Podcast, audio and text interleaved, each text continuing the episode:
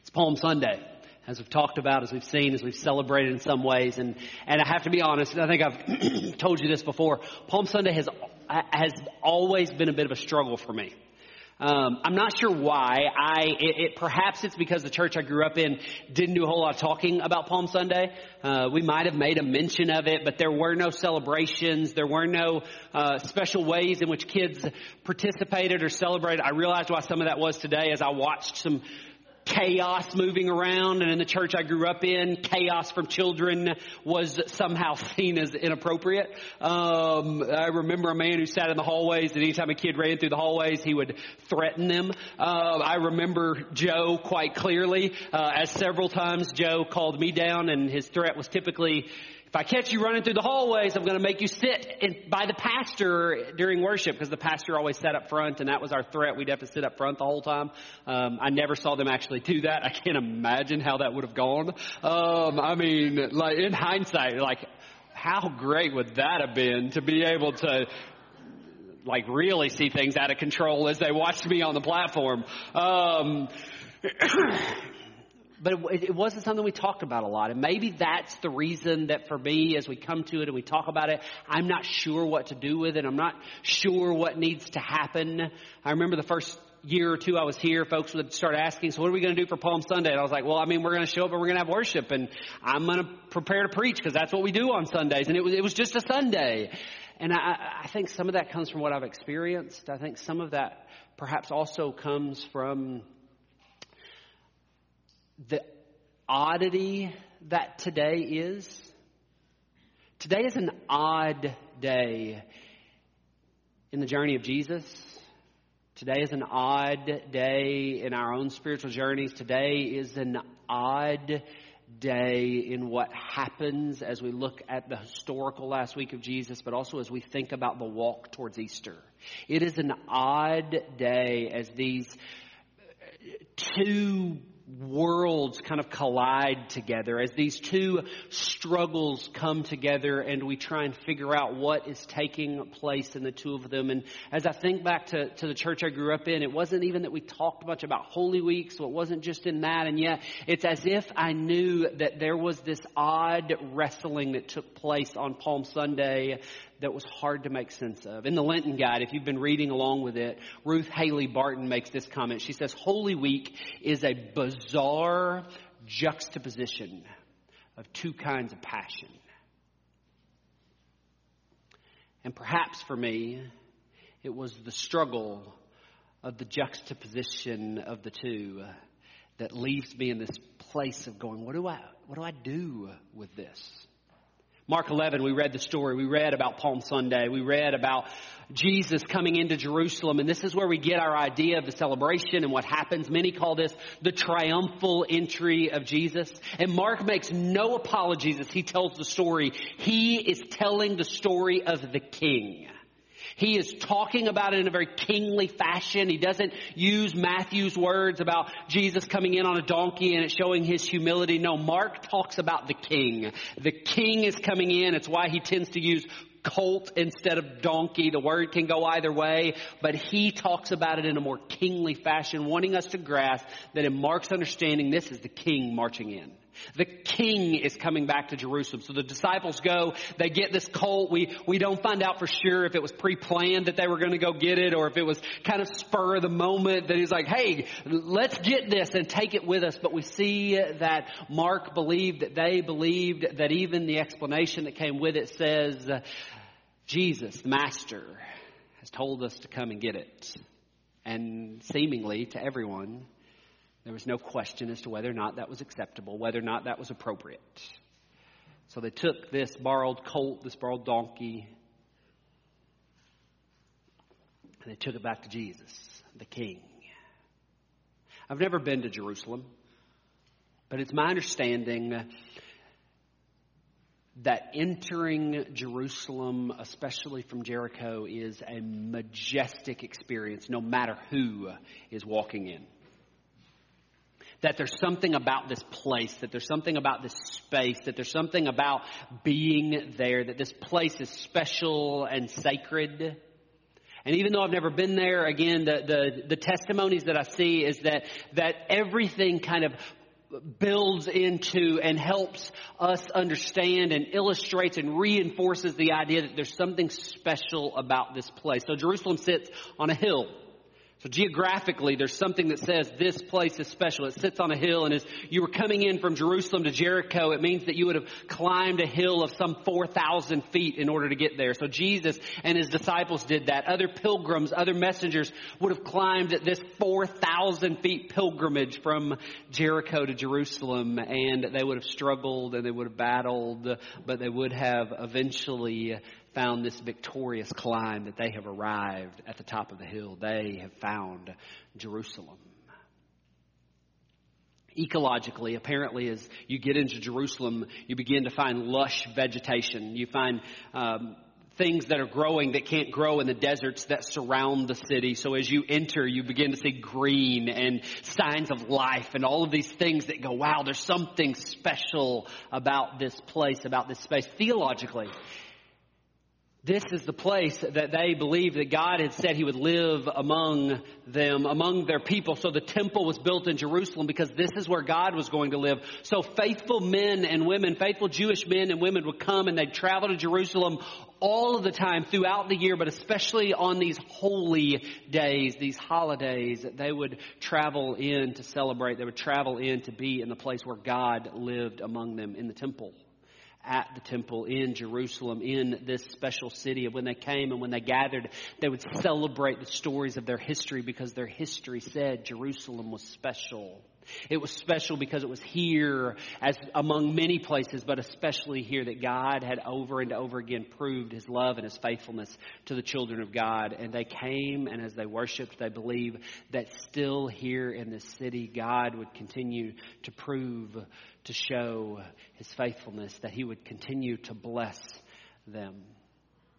So lots and lots of people made moves into Jerusalem, and especially now in this journey that Jesus and the disciples were making, it was Passover. So, so people were flocking to Jerusalem. They were coming to the place of the temple. They were coming to the place of God. They were coming to this holy city because that's where they went to celebrate Passover. That's where they went to celebrate freedom. So they're excited. You know how uh, the, the the joys that come with holidays in our own lives, but in theirs now. We're watching this and there's this joy. It's the holiday. There's, there's feast. There's excitement. There's the city that itself said something special. There's the freedom that they were coming to celebrate. Passover, you might remember, comes from the Old Testament when, when the Israelites were freed from Egypt because God came in and the firstborns of all the Egyptians and their animals were killed, but the Israelites were passed over because of the blood of the lamb that they painted around their door. So they celebrated the Passover in special ways every year, and part of that was through this journey to Jerusalem. So they came and they celebrated, and the city would have been full of people celebrating freedom. We have been given freedom. We have been rescued. We were liberated from Egypt. We're free from that pain. So the city would have been full of singing and prayer, dancing and feasting. This was a special time, but, but this year, as we read about it in Mark 11, there was something especially poignant going on, something especially significant, something especially valuable. They had new reason to celebrate because as they came in, Jesus and his followers were filled with anticipation, not just about the Passover, but that this time the King was coming into the city with them. The Messiah was riding in beside them. Exactly the point that Mark was making. Mark wants us to understand and to see this is the king coming in. They are celebrating freedom because the king is coming back to Jerusalem. So the way that the story is told, the way that it's painted, they didn't just take off their cloaks, their outer garments, their, their most important article of clothing and throw it on the ground for a horse to walk on for just anyone. If this was done, it was done for royalty. They didn't take palm branches or whatever kind of leaves it says that they had, that they were waving in the air, that they were laying out on the ground as we've done, making a sort of red carpet, you might call it, that's spread out here. They didn't just do that for anyone. That was done for royalty.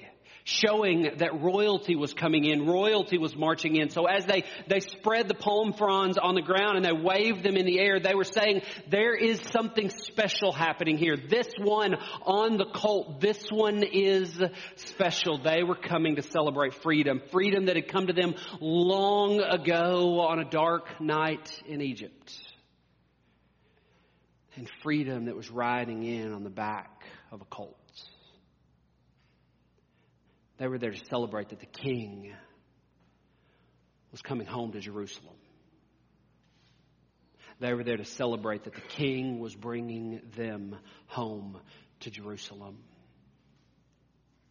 So as they laid out their coats, as they collected these branches and they waved them in the air and they spread them on the ground, they shouted out to the one who they looked to for freedom the one who was riding in, and they cried out to him, Hosanna! Hosanna! Now, as I read it, you saw that the New Living uh, translated the word, which happens from time to time, but often it's not translated. It's left Hosanna, which is a, a Hebrew word. A Hebrew word that N.T. Wright says um, mixes exuberant praise to God with the prayer that God will save his people and do so in the right way. So as they cried Hosanna, they're crying celebration, praise, but they're also crying out, save us, save us. Hosanna, Hosanna is what they shouted to Jesus as he marched in. And the rest of the praise, the rest of what they shouted to Jesus as he rode on this donkey came from Psalm 118, the psalm that we read earlier in our invitation. It came from that psalm and the literal translation of it is blessed is the one who comes. We read something similar. That's what we saw in psalm 118 that's what we saw in uh, in the mark 11 passage that we read. Blessed is the one who comes. But get this.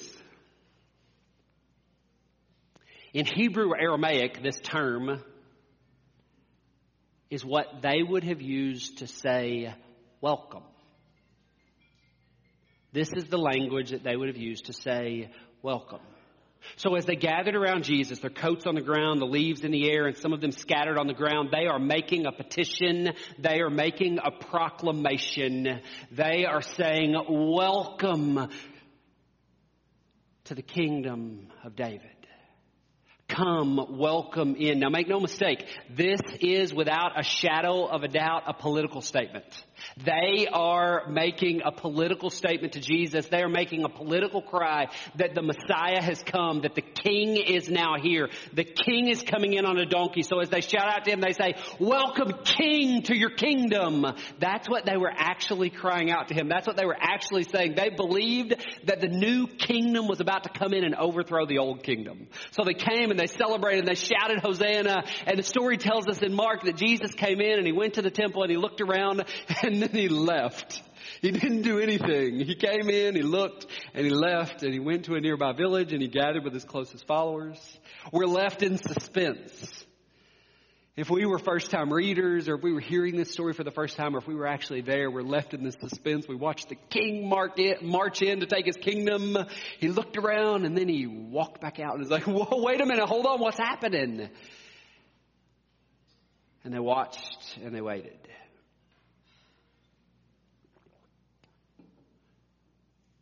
I think that this juxtaposition that Barton speaks of, this colliding of the two, was not just a collision between what happened here on Palm Sunday and what was celebrated and what happened a few days later. It was not just the events that kind of collide with one another in Jesus' story. This is also a juxtaposition between those who understood what was taking place and those who didn't. Because you see the crowds that shouted, the disciples who marched with Jesus, all of those who were around and waiting and crying out, they had aspirations and expectations for the days ahead. And as we've talked about before, as they looked to Messiah, they had a baseline belief of what it meant for someone to be Messiah. And here was the baseline. Here was kind of the general understanding. Messiahs don't get killed by the enemy. Like, if nothing else is true or nothing else they understand, at the very least, they knew that that had to be true. For someone to actually be Messiah, a Messiah could not be killed by the enemy. Or then they were just a false Messiah. So they, they, they knew this to be the case. They expected this to be the case. And we're told that they worshiped him. They proclaimed him king. They sacrificed their possessions. They, they literally took these coats, these things that kept them warm, that protected them, and they threw them on the ground for a horse to walk on. Now horse, horses don't do good things to the ground that they walk on, but imagine throwing your clothes underneath a horse. All kinds of remains would be left behind, the worst of which is not hoof prints. If you don't know what I'm talking about, ask a neighbor. They kind of snickered, they're catching on. But they sacrificed their possessions because they believed that this man was the king. They sacrificed their dignity in making a public profession that this was the Messiah, this was the king, this was the one who was marching in. They potentially even sacrificed their lives as they were willing to make a public statement that there was someone coming in who was king, that was someone other than Caesar. These men and women put everything on the line because they believed that this man was the promised Messiah. And they didn't even know what was coming. They didn't understand what Jesus was doing. They didn't understand where he was going. They expected that this Passover would be different. The Messiah was coming into Jerusalem, but they never even imagined that it would happen the way that it did. They never fathomed that it could possibly be what it was. And I think that this reality, that this story, that this Palm Sunday experience brings you and me to a place that we have to ask the question of ourselves, are you and I willing to worship Jesus before we understand all that Jesus is doing? Are we willing to worship Jesus before we can grasp all the things that He wants to do through us and with us and around us? Are we willing to worship God when we don't fully understand what is happening, what's taking place, what's going to take place? Are we willing to give everything to follow this Jesus? Even when there is so much mystery, so much unknown, so much unclear about what it is that Jesus desires to do in the days and weeks and months and years ahead, what Jesus desires to do with us, in us, around us. Are we willing to worship a Savior when not only do we not get to define the way that this works, we don't even understand the way that it will work? Over the last several weeks as we've walked through Lent, we've been talking about a new way. A new way of living which Jesus came to teach and to model, to call us to. And in the process of that, we've talked about the way of solitude and the way of self-denial. We've talked about the way of repentance and we've talked about the way of confession. We've talked about the way of suffering. And today we talk about the way of worship. And all of these aspects of, of what it means to walk in this new way differ a bit. And yet, what brings them all together and the commonality that they all share, if we're going to experience this new way, this way of following after Jesus that we've been called to follow, is that every one of them expects that we be fully committed. The way of Jesus is an all in way of life. It's not just a topping that we get to add on top of what we're already doing. It's, it's not just an add on that we get to put in. It's not some kind of dressing on the side of a, of a salad as if we get to have our life, but here over on the side we've got Jesus and we can add as much or as little as we want and it can be involved as much as we want and we can kind of mix it in some or we can leave it right on the top or we can not even have it be a part of what we're doing at all. This idea of following Jesus, it's not some costume that we put on hiding what's actually underneath the surface, what's at our core. The idea of walking in a new way, the idea of following Jesus is an all-in way of life. Following Jesus means that we are giving everything we have to the King. Following Jesus in this way is full submission to the way of the one that we don't fully understand. Choosing the way of Jesus means leaving everything else behind. And our clearest proclamation of that comes in our worship. It comes in our public and our private crying out to Jesus in reverence, in celebration, in praise, in submission to this Messiah, this one that we believe has come to bring salvation, has come to heal, has come to repair. And as we think about the idea of worship, there are all kinds of things that we get mixed up in. Our terminology for worship is so terrible because worship is not a song. And it's not five songs, although it very well includes songs. Worship is not an event that we come and gather at week after week. Although, yes, this is us coming to worship, but worship is bigger than that, it is bolder than that. Worship is completely upending our lives and handing over control to Jesus. That's what it means to worship. We sing because we've completely upended our lives and handed over control to worship. We come and we gather because we've completely upended our lives and handed everything over to Jesus. We sing and we pray and we celebrate and we praise and we come together in this experience, this event we call worship because we have completely upended our lives and handed everything over to Jesus.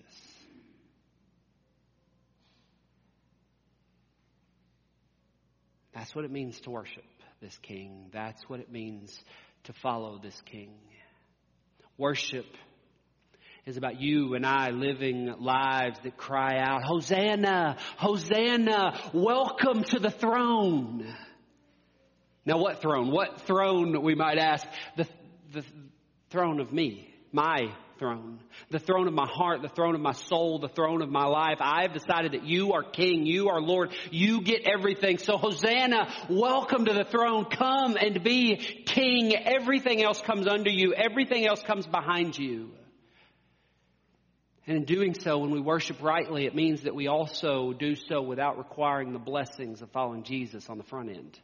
You know, the scriptures are full of stories of the blessing that comes when we follow Jesus, the blessings that come in being one of the children of God. But when we truly worship, when we truly trust the Jesus that is unknown, the Jesus that is doing things that we don't understand, the mystery of God, it means that we come and worship and we don't demand the blessings on the front end. Instead, we come in and we trust following after Jesus because the scriptures also tell us that the journey with Christ will include pain. That it will have burdens. As we talked about last week, there will be suffering in following after Jesus. An empty tomb will come. But first, there's a cross.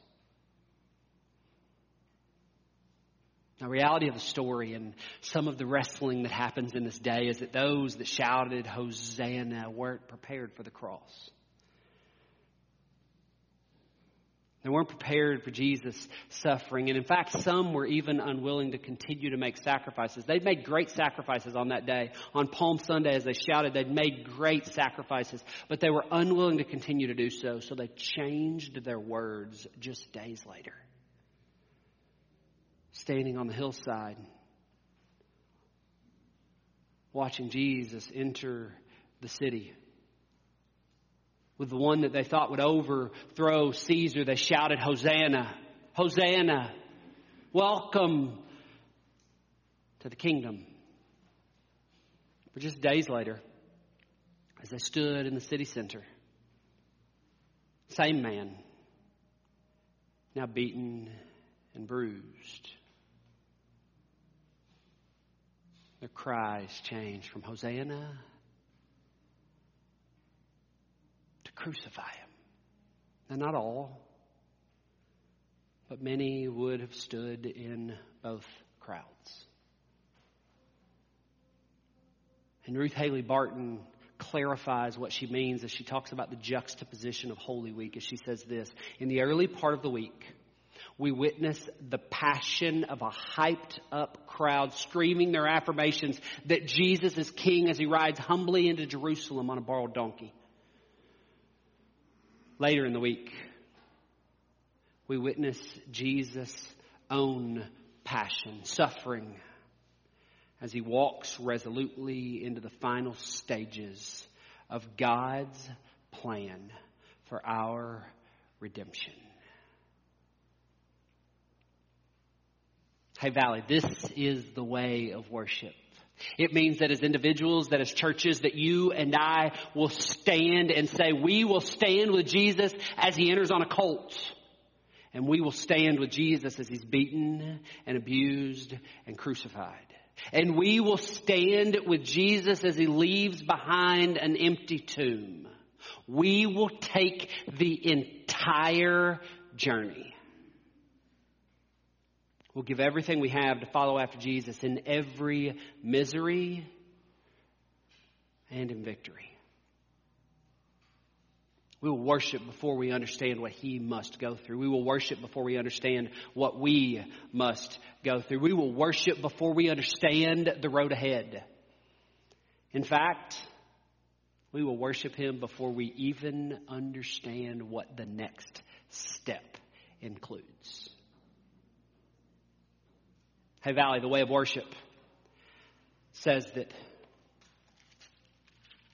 not only will we worship the Jesus of Mark 11, but that we will also worship the Jesus of Mark 15.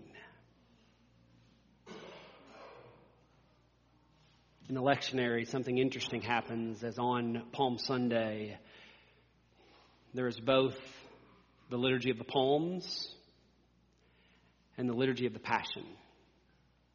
So let me read to you the second gospel reading from Mark 15. It says, Very early in the morning, the leading priests, the elders, and the teachers of religious law, the entire high council met to discuss their next step. They bound Jesus, led him away, and took him to Pilate, the Roman governor. Pilate asked Jesus, Are you the king of the Jews? Jesus replied, You have said it. Then the leading priests kept accusing him of many crimes, and Pilate asked him, Aren't you going to answer them? What about all these charges they're bringing against you? But Jesus said nothing, much to Pilate's surprise. Now it was the governor's custom each year during the Passover celebration to release one of the prisoners at the time, uh, one of the, sorry, I got lost. One of, one prisoner, anyone the people requested. One of the prisoners at the time was Barabbas a revolutionary who had committed murder in an uprising. The crowd went to Pilate and asked him to release a prisoner as usual, as usual. Would you like me to release to you this king of the Jews? Pilate asked. For he realized by now that the leading priests had arrested Jesus out of envy. But at this point, the leading priests stirred up the crowd to demand the release of Barabbas instead of Jesus. Pilate asked them, then what should I do with this man you call the king of the Jews? And they shouted back, crucify him. Why? Pilate demanded. What crime has he committed? But the mob roared even louder, crucify him. So to pacify the crowd, Pilate released Barabbas to them. He ordered Jesus flogged with a lead tipped whip then turned him over to the Roman soldiers to be crucified. The soldiers took Jesus into the courtyard of the governor's headquarters, called the praetorium, and called out the entire regiment. They dressed him in a purple robe, and they wove thorn branches into a crowd and put it on his head. Then they saluted him and taunted, Hail, King of the Jews! And they struck him on the head with a reed stick, spit on him, and dropped to their knees in mock worship. When they were finally tired of mocking him, they took off the purple robe and put his own clothes on him again. And then they led him away to be crucified. A passerby named Simon, who was from Cyrene, was coming in from the countryside. Just then, the soldiers forced him to carry Jesus' cross. Simon was the father of, the father of Alexander and Rufus.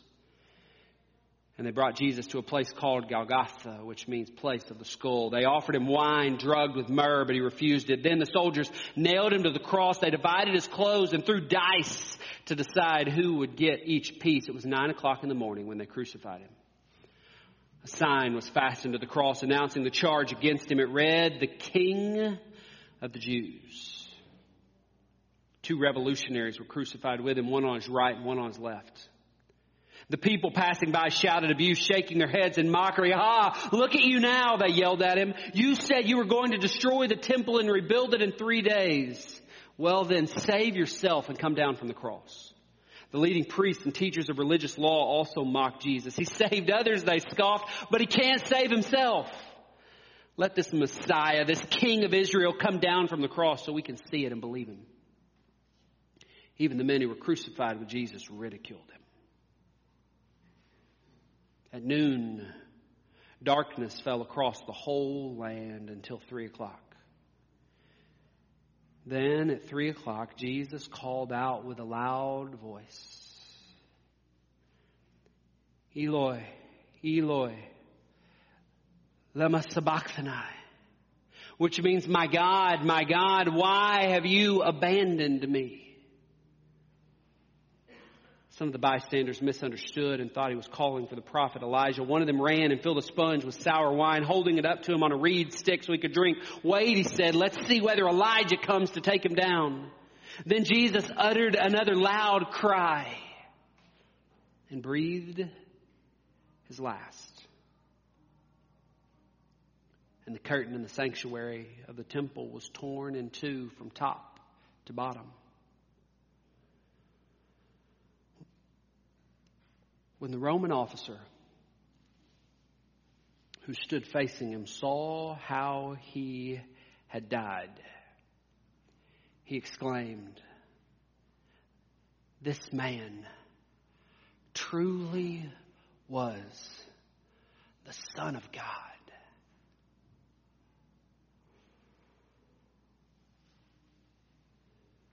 The way of worship asks that you and I be willing to submit everything, to upend our entire lives and give everything to the Messiah who entered Jerusalem on the back of a donkey, and to the Messiah who gave his life on the cross. And this week, the two collide. And we experience Palm Sunday, and we experience the pain of a day that we oddly call Good Friday.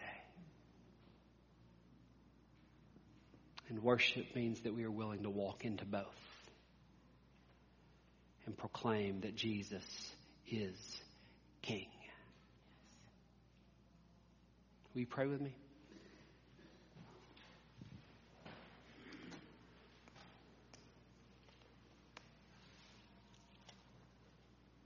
Oh, precious Lord Jesus.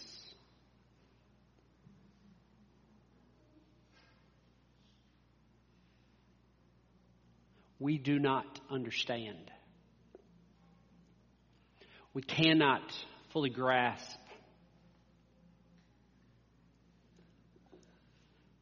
no matter how many sermons or theological dissertations or worship songs we interact with, we cannot understand how you love deeply enough to have done all that you have done.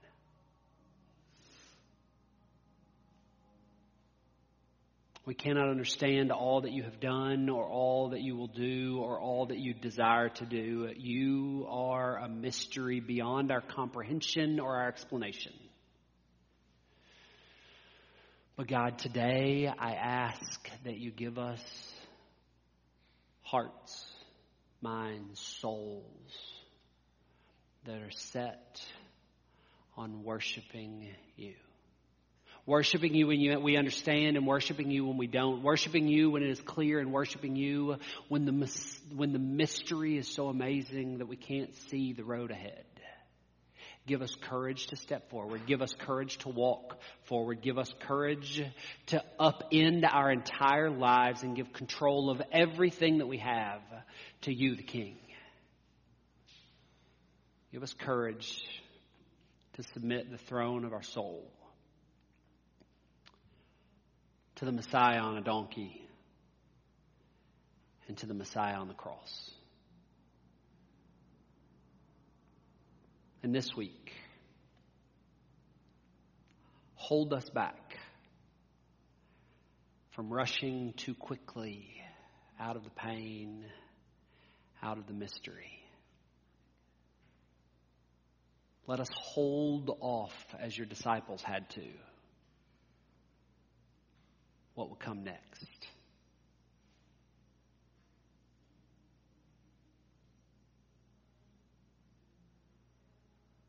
Let us worship all of you. In Jesus' name we pray. Amen.